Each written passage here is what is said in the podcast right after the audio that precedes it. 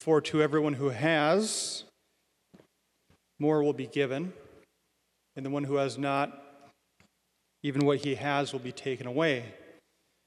Doesn't seem fair, does it? What's a talent? Jesus talked about having five talents, two talents, one talent in this parable today. What's a talent? When I was growing up, I remember hearing this gospel every third year, and we must not have had a priest or deacon that enunciated as clearly as Deacon Harvey. And I thought a talent was part of a bird's foot. I heard talon. Seriously. Wow, five, two, one. Interesting. What is going on? As I got older, I took the approach that many homilies are being preached on this weekend, I'm sure, that a talent is a gift you have, a skill, that you've acquired, you've practiced. You're good at hockey, you're good at football, you're good at art, you're good at music, you're good at the trombone, you're good at writing. Some skill you have, great. Nah, it's not what this gospel is about. This gospel isn't about you taking your skills and sharing them with all of us. That's, that's just silly. So, what's a talent? In the ancient world, a talent was something very specific. It was used for a very specific reason. A talent was oftentimes representative of up to 50 pounds of gold or silver or some other precious metal. So now all of a sudden you envision the servant being given five talents, imagining him being entrusted five heavy chunks of gold. This isn't chump change that you just carry around in your pocket. Five chunks of gold, weighing 50 pounds each. What's it for? A talent was used for one specific reason for trade, for commerce, for buying and selling.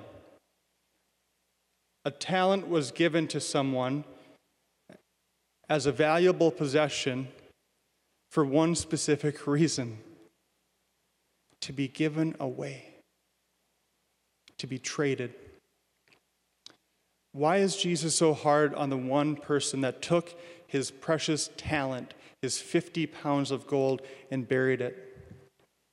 Because he failed to do the very thing that it was given to him for namely, to be traded, to be offered, to be given away. So, back to the question what's a talent?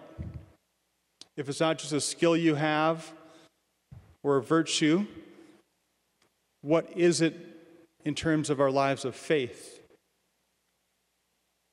A talent, everyone, doesn't just represent a skill you have, it represents you and me.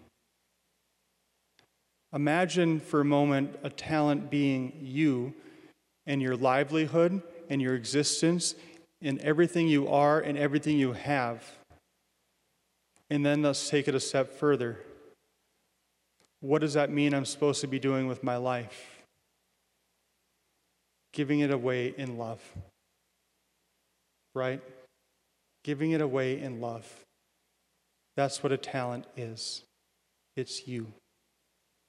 One of my favorite quotes is from a hero of many of us, Pope John Paul II. Listen to what he said. He said, A person can only find themselves by making a sincere gift of themselves. Let me say that again. A person can only find themselves by making a sincere gift of themselves. How many times do we see young people go off to college? They come back at Thanksgiving they have green hair, they have tattoos, they joined a band, they have a new group of friends. You get what I'm saying.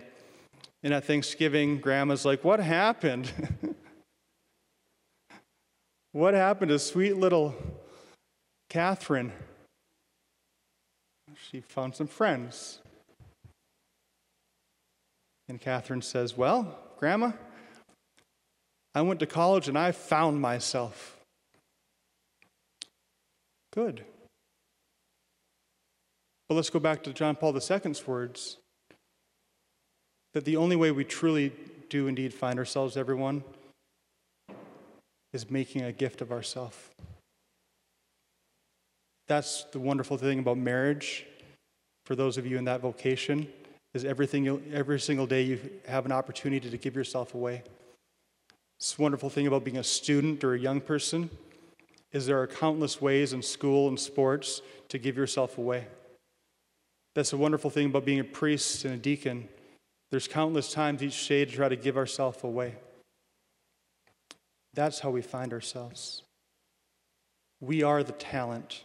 We don't have talents. So let's find ways this week to make sure we're not just bearing the gift that we are,